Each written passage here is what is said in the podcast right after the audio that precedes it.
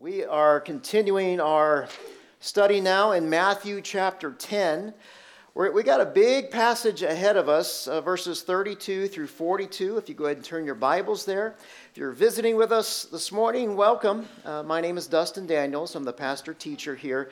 Glad that you're here with us. Um, if you need a Bible, we do have them in the back, and then also my, my sermon notes are in the, the foyer as well, if you want to follow along. But as you turn to Matthew chapter 10, uh, let me do a review because we've, we've been doing a verse by verse exposition of Matthew's gospel. We continue that. If you have a red letter Bible, you're going to see Matthew chapter 10, it's mostly all red. Uh, Jesus is giving them a sermon. He's giving them his really the, the, ord, the ordination ceremony. He's commissioning the 12 disciples into apostles. Uh, apostles have the gifts, the, the supernatural gifts of healing and the power of demonic over demonic spirits.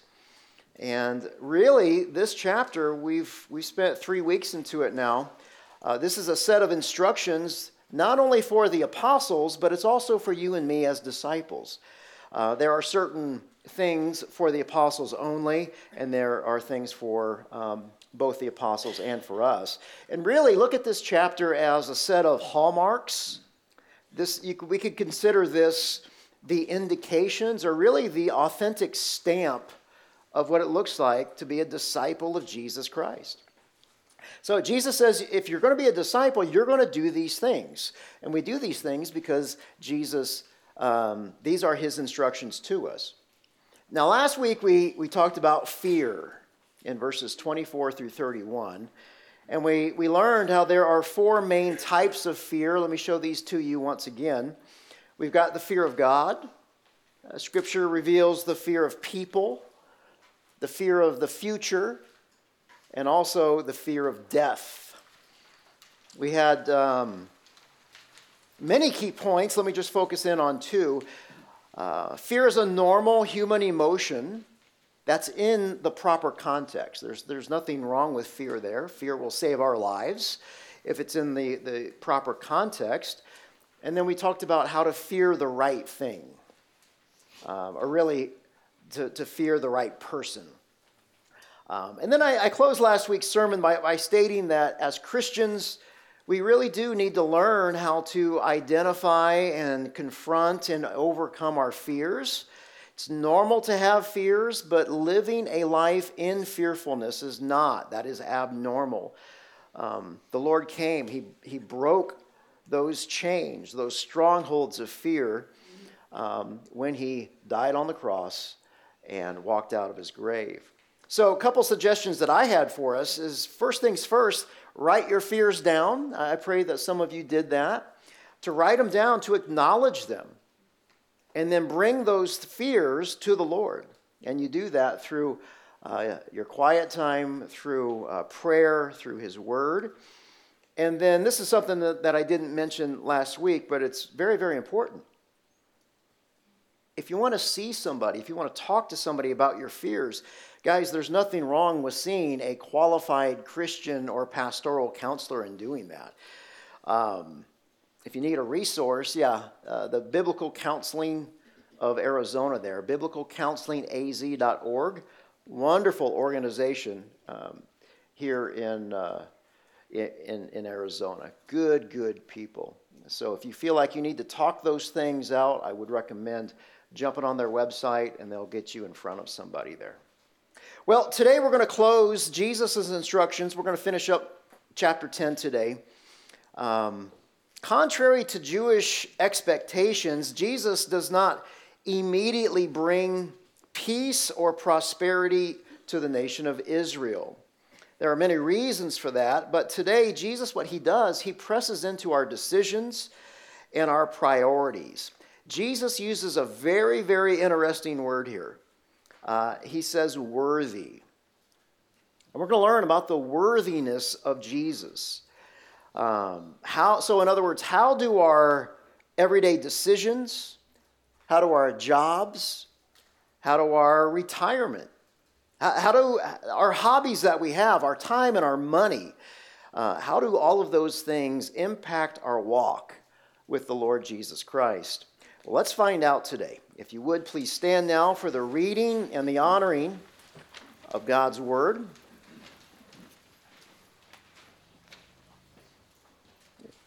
As we sang those songs and worship the Lord, let's worship the Lord by also reading this text together as one church and one voice, uh, starting in verse 32, and we're going to go to verse 42. Therefore, everyone who will acknowledge me before others, I will also acknowledge him before my Father in heaven. But whoever denies me before others, I will also deny him before my Father in heaven. Don't assume that I came to bring peace on the earth. I did not come to bring peace, but a sword. For I came to turn a man against his father, a daughter against her mother, a daughter in law against her mother in law, and a man's enemies will be the members of his household. The one who loves a father or mother more than me is not worthy of me. The one who loves a son or daughter more than me is not worthy of me. And whoever doesn't take up his cross and follow me is not worthy of me. Anyone who finds his life will lose it, and anyone who loses his life because of me will find it. The one who welcomes you welcomes me, and the one who welcomes me welcomes him who sent me. Anyone who welcomes a prophet because he is a prophet will receive a prophet's reward. And anyone who welcomes a righteous person because he's righteous will receive a righteous person's reward. And whoever gives even a cup of cold water to the one because he's a disciple, truly I tell you, he will never lose his reward. It's a big text in front of us today. And usually we don't look at big text of big passages of scripture like this, um, but it's important to keep everything in context today. So we'll just be here for the next few hours until lunchtime or so, and we'll go through this. You got to stay with me, right? But what we just read, guys, this is these words. If we're Christians, these are the, the authoritative words that God has given to us. And they're authoritative because they're inspired, right? They're inspired because they are inerrant, they are without error, and they are not fallible. They will never fail us. So please pray with me. Father in heaven, you are so good to us, so good. The psalmist writes, Open my eyes so that I may contemplate wondrous things from your instruction. We do pray, Lord God, that you would open our eyes but before you open our eyes, Father, we pray as a church you would please forgive us for our sins, for they are many. Forgive us for our, our fears. Forgive us for our pride, our anger, our ego, our lust. Forgive us, Lord God. We don't want anything between us and you as you teach us your word this morning. And it's in Christ's name we pray. Amen. Amen.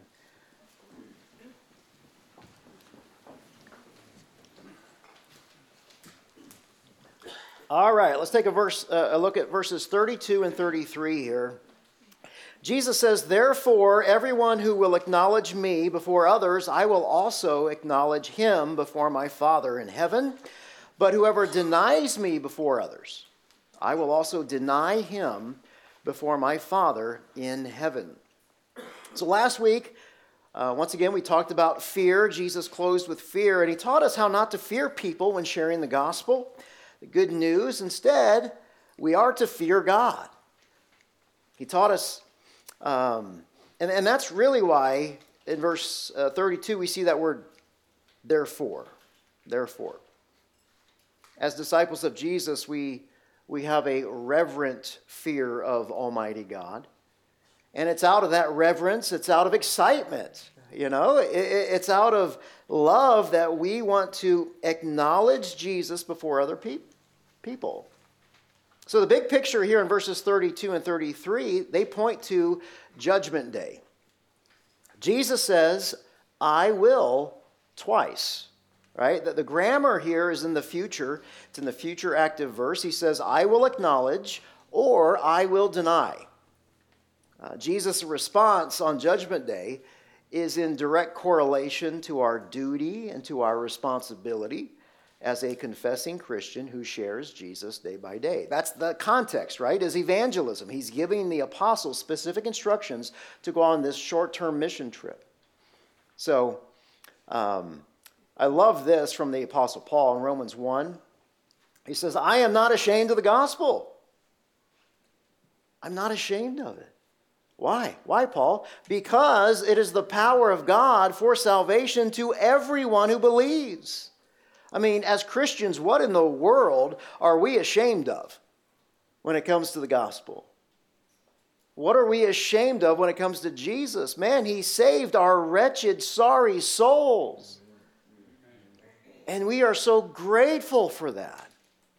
Now, there are many ways to, to share the gospel. It's not just done through formally with someone standing up here and preaching and teaching like we do on Sunday mornings. Um, if you went to the evangelism class last year with uh, the three circles, we learned about um, sharing Jesus day by day. It's not just for the pros, right? It's for the ordinary Joes. It's for everyone. It's called the Great Commission. So, your personal witness is a, a way to share the gospel. So, in other words, how you live your life, what you watch on television, what you watch on uh, the movies, what you say, how you speak, the tone in which you say those things, how you spend your money, how you carry yourself, all of those things, right? It's a witness. We're always a witness. Why? Because the world is always watching us. They're always watching and they're, they're ready to go, uh huh. You see that? It's not very much like Jesus. They're ready to point those things out, aren't they? There's a famous saying that's popular among some Christians. Maybe you've heard this preach the gospel and use words if necessary. Now, that's a cute and clever statement. It, it really fits nice on a bumper sticker right, right next to your, your fish sign on your car, right? Statement is attributed to St. Francis of Assisi. Problem, though, is that Fra- Francis never said that. And he didn't say it because he doesn't agree with it. Francis preached up to five times a day. I mean, the guy was a preaching machine five times a day. A statement like this is culturally acceptable in our churches because, because something like that, what it does is it eases our conscience. If we think to ourselves, you know what? Man, if I live this good moral life, whatever that means, mm, then I won't have to share the gospel because people will just automatically know the reason why I do what I do. Because, you know, I'm, I, am i am just too shy. I don't want to offend anybody. I don't know enough about the Bible. And we say to ourselves things like, well, words are cheap, right? Actions speak louder than words. And then we read something like that and we go, oh, preach the gospel and use words if necessary. Man, I just, I feel so much better. We think we're off the hook, don't we? But fulfilling the Great Commission is our duty. And just because we, we passed out some free food, you know, at the food bank a few months ago doesn't get us off the hook of fulfilling the, the Great Commission. So, is that, you know, what does Scripture say here? Um, we have this problem of this modern day social justice gospel. Um, and the social justice gospel, guys, it is an incomplete gospel. Serving at the local food bank, that's fine. There's nothing wrong with that, but it is no substitute for sharing the gospel with other people. I mean, think about it. Sharing, giving food out, that is the easiest form of ministry you can engage in. Why? Because who doesn't want free food? But it is no substitute for sharing the gospel. The Apostle Paul said this. He writes to the church in Rome, Romans 10 13. He says, Everyone who calls on the name of the Lord will be saved. But how can they call on him to save them unless they believe in him? And how can they believe in him if they've never heard about him? And how can they hear about him unless someone tells them? He goes on to say in verse 15, How will anyone go and tell them without being sent? This is why the scriptures say, How beautiful, I love this, how beautiful are the feet of the messengers who bring the, good, the free food? Oh, no, no. How beautiful are the feet of the messengers who bring the good news. So, yeah, we're, we're to live out the gospel, and at the same time, we are to speak it verbally. Um, and that's what Jesus is saying here in verses 32 and 33. Everyone who will acknowledge me before others, I will acknowledge him before my Father in heaven. But whoever denies me before others, I will also deny him before my Father in heaven. So to acknowledge, to confess, it means that we affirm and we agree with the gospel. Acknowledgement is different than recognition. Let me show you what I mean here. Do you guys know that um, even the demons recognize that God is the sovereign creator of the universe? James 2:19. Who doesn't love the book of James? I had a pastor tell me one time, when you read the book of James, it's just like putting on a well-worn pair of jeans. They're just comfortable because James is so real. He's so real. He says, "Okay, you guys say you have faith, for you believe that there's one God. Well, good for you. Even the demons believe this, and they tremble in fear." James is saying, Man, you believe that there's a God? Well, let's give you a golf clap. Good for you, man. You've got the faith of a demon. Look, guys, the demons know that, the God, that God's real, right? They, they were cast out of heaven. They know.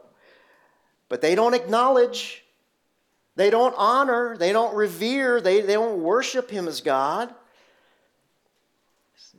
As Christians, we acknowledge and we share what God has done in our lives because we have received Him as Lord and Savior. He is a personal God to us.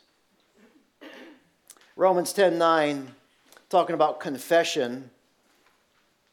If you confess with your mouth that Jesus is Lord and believe in your heart that God raised him from the dead, you will be saved.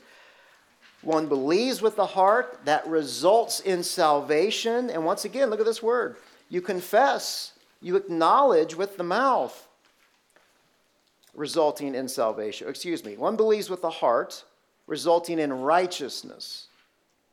And one confesses with the mouth, resulting in salvation.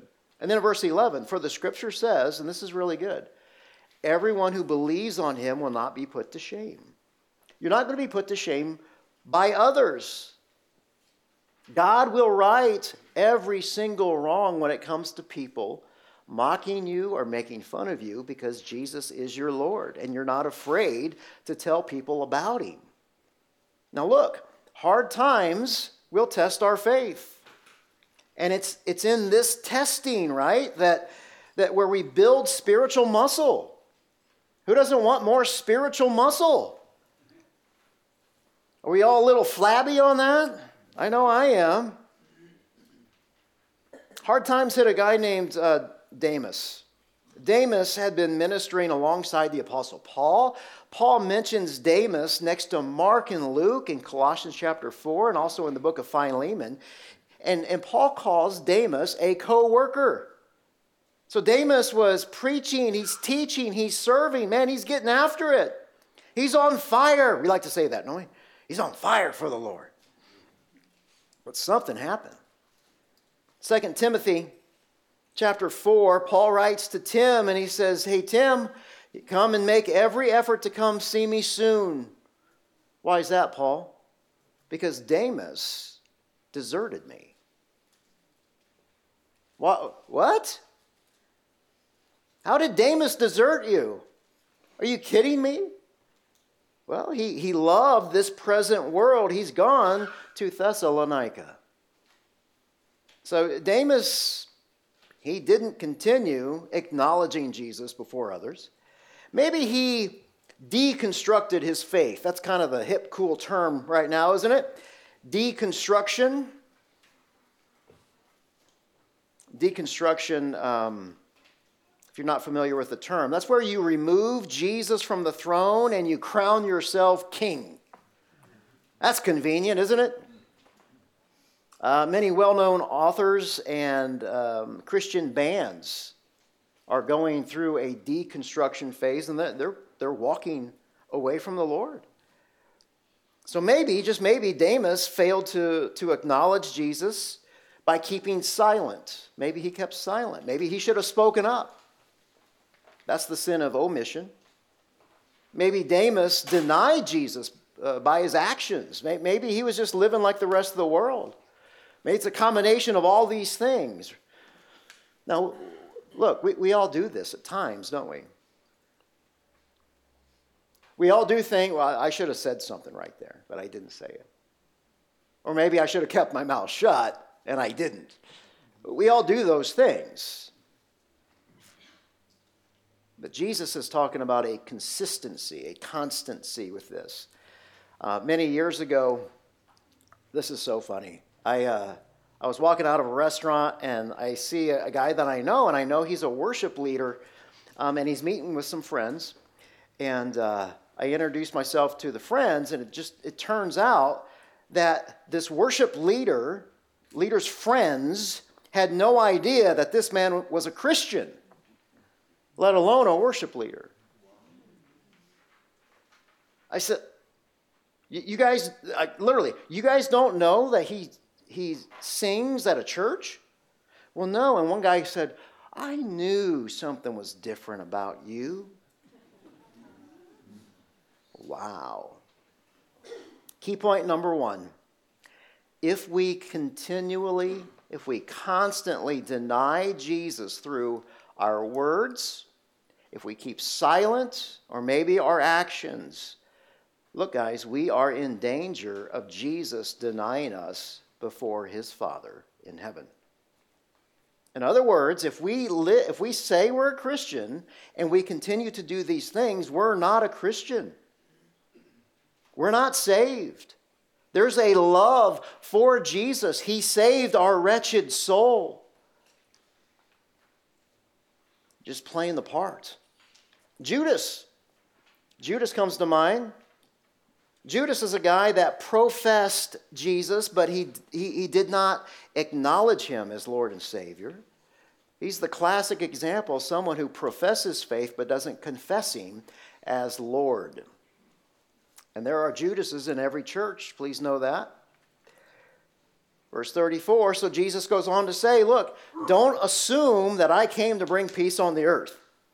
I did not come to bring peace, but a sword. Assumptions, uh oh, they get us into trouble, don't they? All, all these expectations that we have. The first time you walked into River Bible Church, you had some expectations, didn't you? You expected the church to be clean. You expected people to be kind and say hello. You expected the music to be a certain style of music or to have a certain theme or, or words. You expected the preacher to maybe look a certain way and dress a certain way and preach a certain, and then you ended up with me. we like to set the bar really low here at River Bible Church. Jesus is saying, look, guys, don't presume, don't suppose anything until you've got some more information here. Look at verse 34 again. This is a fascinating verse theologically. Notice here, Jesus says, I came and then I did not come. Isn't that fascinating? Came from where? Bethlehem, that's where he was born. Nazareth, that's where Jesus grew up. No, Jesus is talking about heaven. Jesus is pointing to his pre existence. Uh, when Jesus stepped down off his throne in heaven, Isaiah is such Isaiah 6 is such a beautiful picture of what, what's going on in heaven as Jesus is sitting on the throne and, and there's angels constantly singing, Holy, holy, holy. All the time. And they love doing it. Jesus stepped down off that throne. He became a man. He was born of a virgin so that he could bypass human sin. He lived a perfect life. He died a substitutionary death, a death that we deserved, by the way. But he experienced that death to extinguish the Father's wrath. He was buried in a borrowed grave. and then he's got the audacity to walk out of that grave three days later to conquer sin and death. That's what he's talking about here. So when Jesus came from heaven, he started a spiritual battle for everyone. And that spiritual battle is what rages around us today. So Jesus says, Don't assume that I came to bring peace on, on the earth. Now, isn't that odd?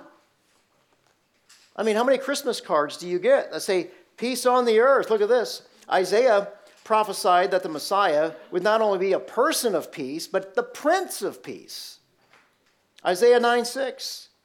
For a child will be born for us, a son will be given to us. That's the Lord Jesus. The government will be on his shoulders. He will be named Wonderful Counselor, Mighty God, Eternal Father, and Prince of Peace. But Jesus said, Don't, don't assume that I came to bring peace, and he's the Prince of Peace. When Jesus was born, the angels said to the shepherds in Luke 2:14, "Glory to God in the highest heaven and peace on earth to the people that he favors." Jesus even said in John 14, he said, I'm leaving you, you guys with a gift peace of mind and heart. And the peace that I give, it's a gift. The world can't receive it. So don't be troubled, don't be afraid. I'm giving you peace. When Jesus was being arrested, Peter pulled out his sword, right? He starts lopping off people's ears. What Jesus do? Did he say, Get him, Peter? Is that what he said? No. He said, Peter, put your sword away. Those who use the sword are going to die by the sword. So, what's the deal? Which one is it, Jesus? I'm confused. Is it peace or sword? Is Jesus talking out both sides of his mouth here? Verse 34 Don't assume that I came to bring peace on the earth. I did not come to bring peace, but a sword.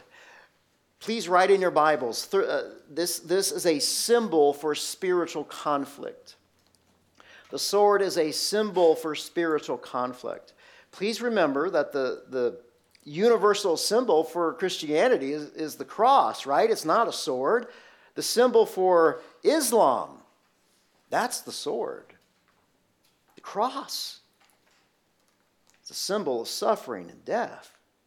So, Jesus' point here in verse 34 is this the peace that Jesus brings, the peace that he's talking about here, is much deeper than, a, than the temporary human relationships that we have.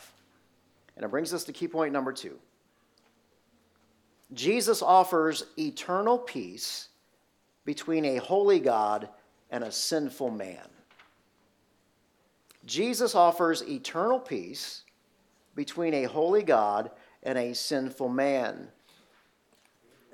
So, in the Garden of Eden, right after the fall, we learn of the proto evangelium, the, the first mention of the gospel, right? Um, Genesis 3:15. I wanted to paraphrase this from the Greek because it's it's kind of hard to understand in some of the other translations.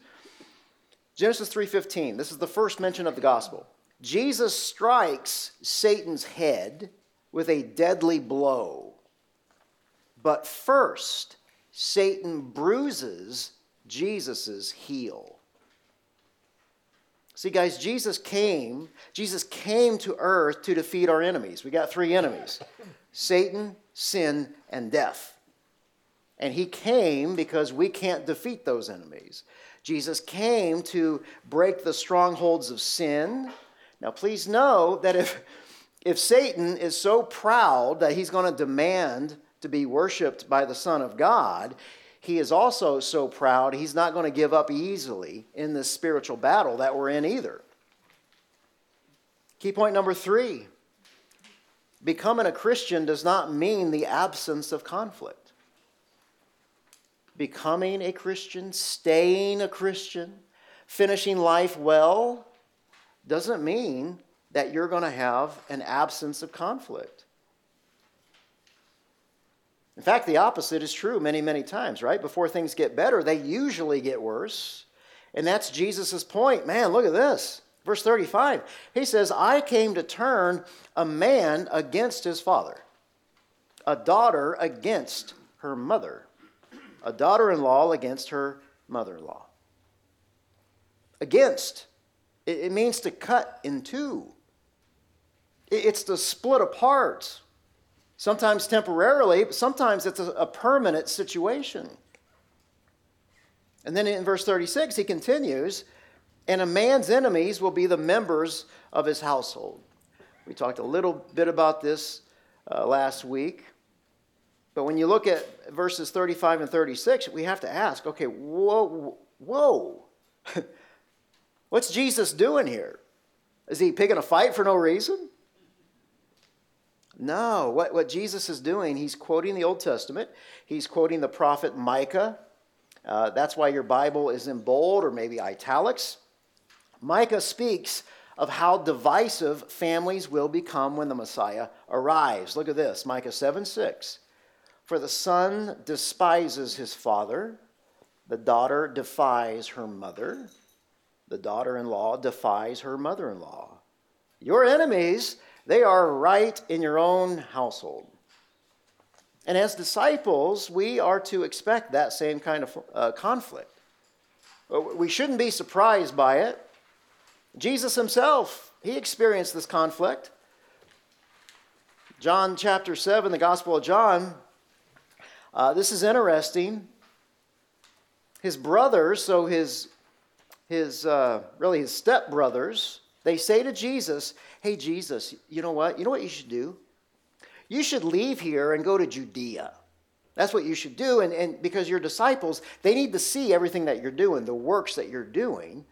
For no one does anything in secret since he's seeking public recognition. Isn't that what you're doing, Jesus?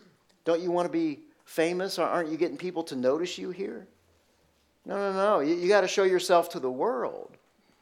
So, what his brothers were saying to, to Jesus is look, if you think you're God, then you need to leave small town Cottonwood and you need to go to big city Phoenix where all the, the VIPs are.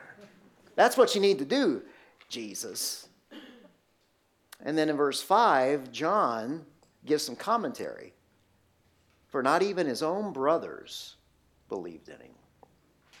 So Jesus experienced exactly what he's sharing with us today. Brings us to key point number four our love of God and our love for God must precede every other human relationship. Our love of God, our love for God, it, it comes before anyone and anything. You know, many times faith in Christ can and will renew a home. I mean, many of us, we've seen a, a wife uh, come to faith soon after, a husband comes to faith.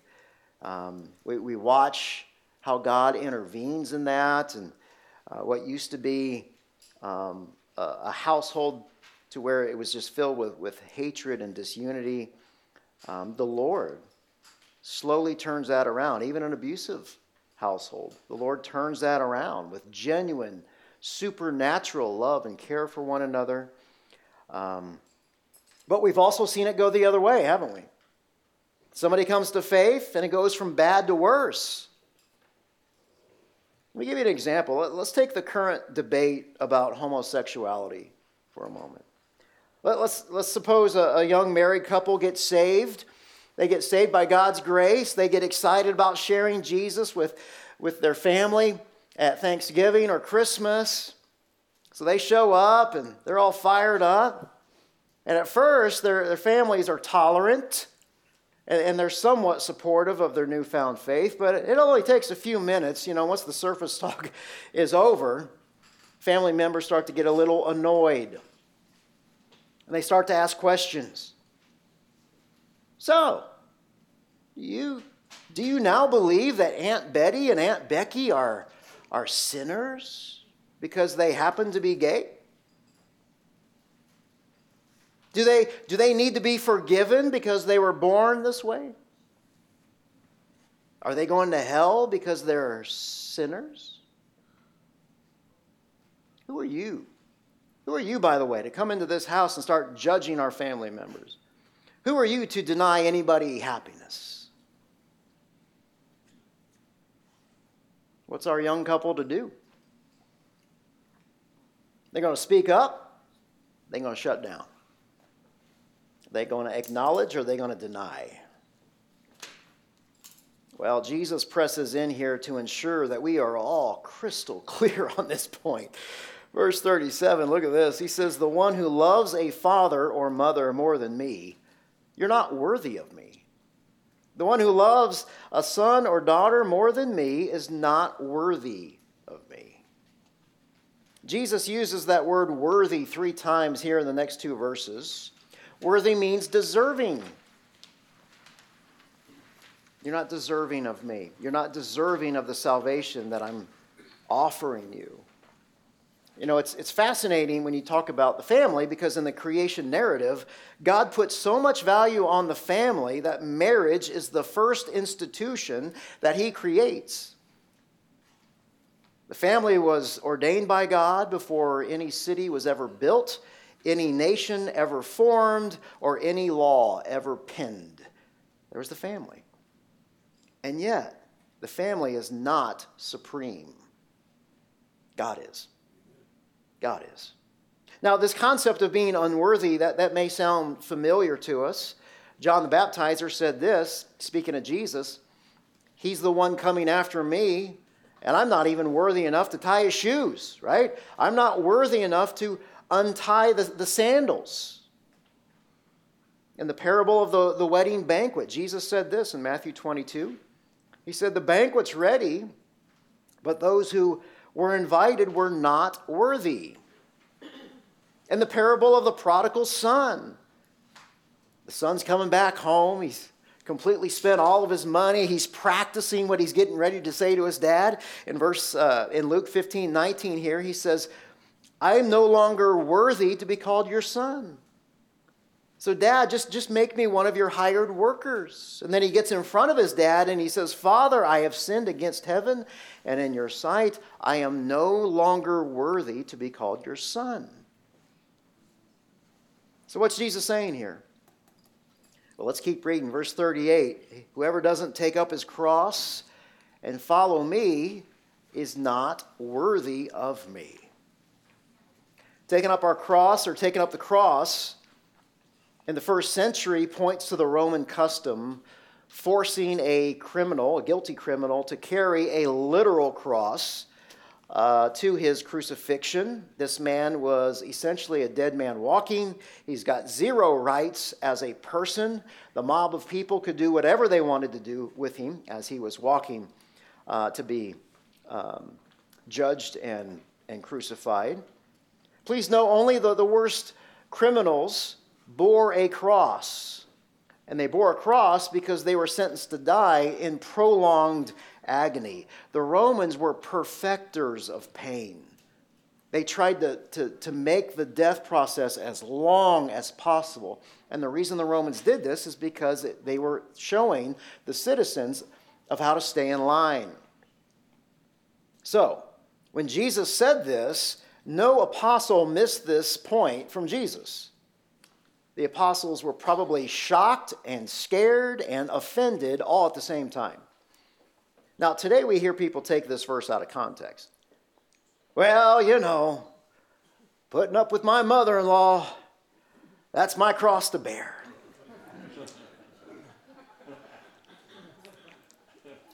Dear friends, that's not what this verse means. The cross it is filled with real pain. It is filled with a prolonged death. What's that mean for us today? I mean, we don't die on crosses today. Verse 39 Jesus says, Anyone who finds his life will lose it. Anyone who loses his life because of me, you're going to find it. You hear people say, Oh, man, I'm losing it. You ever hear somebody say that? Just losing it. Why are they losing it?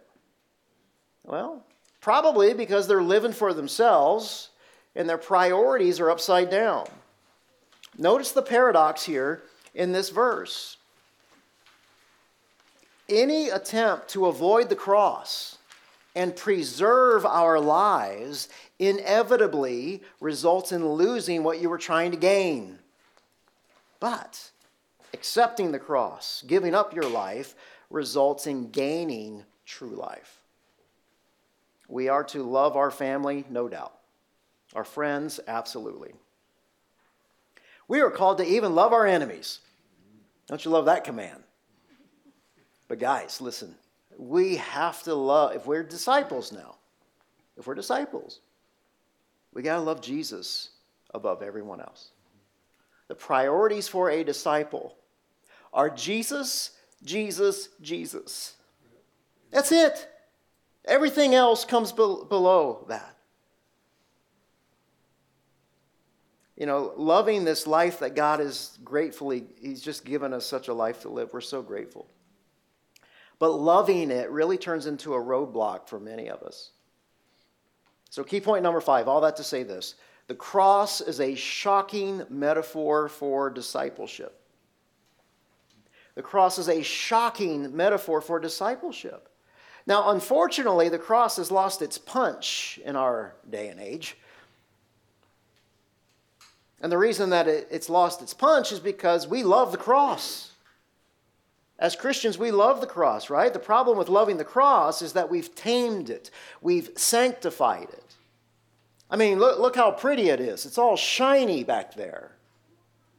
And, and, and we wear the cross on, our, on our, our rings and our necklaces. We put them on our cars and put them on our logos.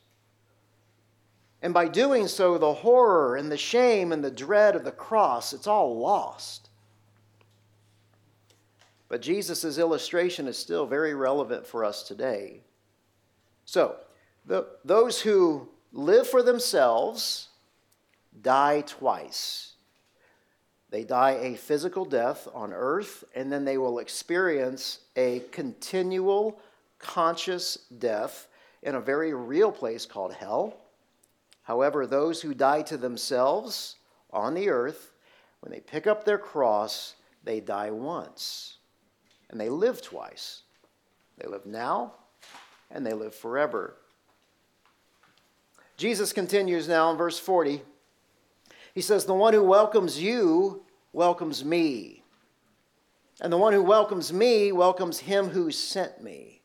So, in other words, those who accept the gospel will accept the ones who bring them the gospel. But look at this in verse 40 the one who welcomes me welcomes him who sent me. He's talking about the Father there. there's no such thing as believing in God without believing in God the Son. Nobody gets to heaven bypassing Jesus. John 8 19, the crowd asked Jesus, So where is your father? You keep talking about your father, where is he? And Jesus says this He says, You know neither me nor my Father. If you knew me, you would also know my Father. So that brings us to key point number six. Receiving Jesus is equivalent to receiving God the Father. Receiving Jesus is equivalent to receiving God the Father. I want you to think about your own children, your grandchildren. Don't you love the people who love your own kids? how much more does a heavenly Father love people who love his Son? Verse 41 Anyone who welcomes a prophet because he is a prophet will receive a prophet's reward. Anyone who welcomes a righteous person because he's righteous will receive a righteous person's reward. So, a prophet here is not only someone who um, the Lord uses to predict certain and specific events, but really it's someone who shares the gospel. This could be a preacher, a teacher. Uh, the righteous person there, that's a Christian. That's someone who's fulfilling the Great Commission. So, in other words, God is saying in verse 41 and 40, 40 and 41, He rewards those who take care of His people. And then in verse 42, whoever gives even a cup of cold water to one of these little ones, because he is a disciple, truly I tell you, he will never lose his reward. That phrase there, little ones, those are believers who seem insignificant. Uh, they might be new believers, they, they could be older disciples too that really have never brought any attention to themselves. Uh, Jesus' point here is that any service done to any of his disciples or his people amounts to serving him. When you serve God's children, you are serving him. I mean, think about it. It costs nothing, costs very little um, and, and takes no time to give a bottle of water to someone. And that's, that's what Jesus is saying here. Give a cup of cold water, you're serving me. Um, a kind word to someone who's having a bad day can change their whole day. Have you ever, you ever make it a game? Maybe I would encourage you to make this a game. You're, you're at Walmart, you're at Safeway, you're getting groceries, and you just see people just having a bad day. See if you can make them smile. Give them a kind word. I heard this story of a couple students in high school. There was this guy named Kyle, and Kyle was new, and it was a Friday afternoon, and he's walking home from school. And Kyle had all of his books, so he's carrying all these books all of them. And then Mike sees Kyle. He doesn't know him, but he thinks, why is this guy carrying all these books? It's Friday. Man, what a nerd. This guy must be a nerd.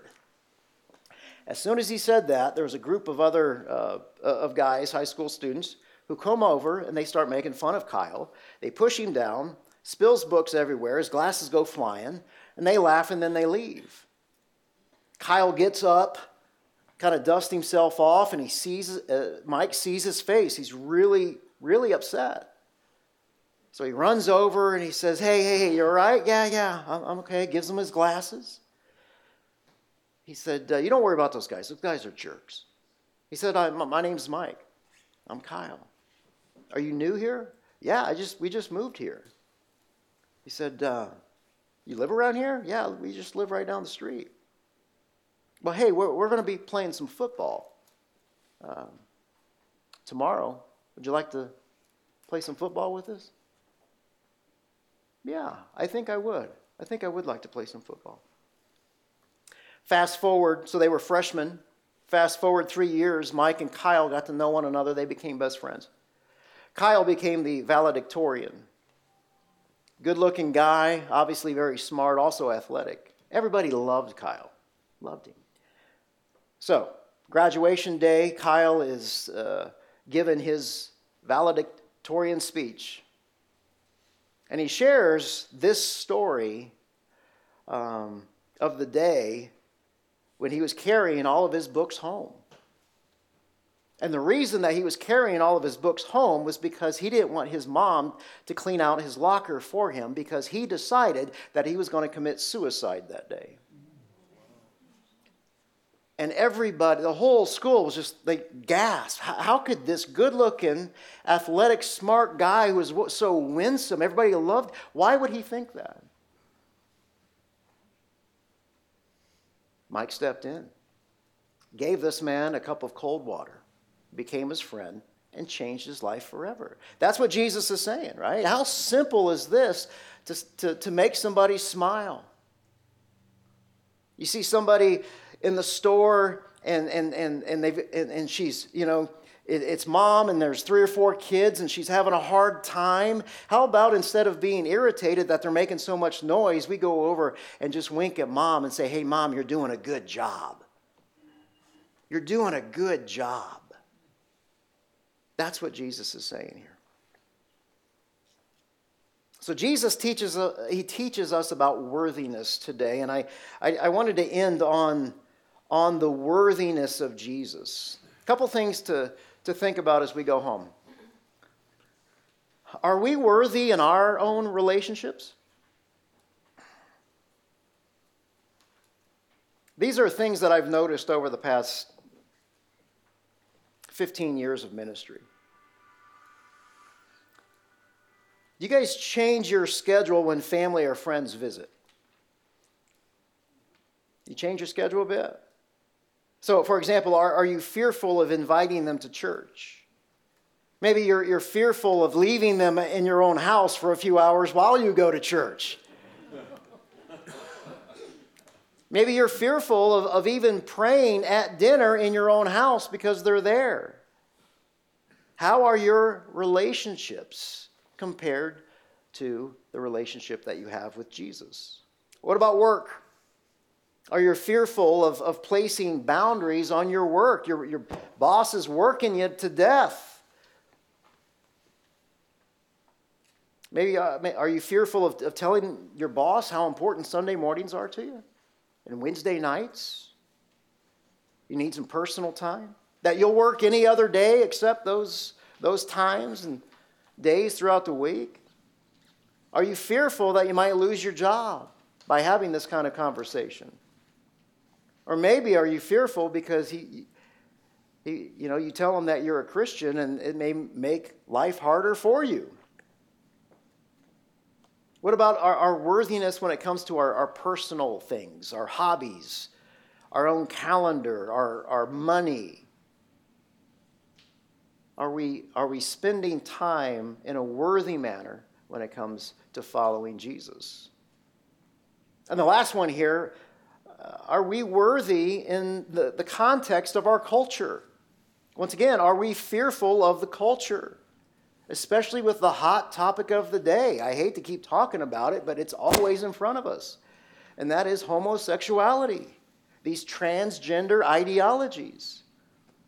Are we going to shut down? Are we going to share the good news? These things test our worthiness. And, dear friends, not to make you feel guilty, all right? It's just something to make us consider look in our rearview mirror, see how we're doing, take these things before the Lord. See what He says in prayer and what He says through His Word. Father, we do thank you for teaching us about being worthy.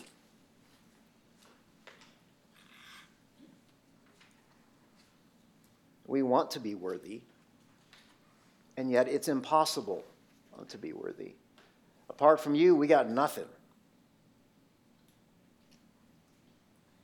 We pray that you would increase in our lives and that we would decrease.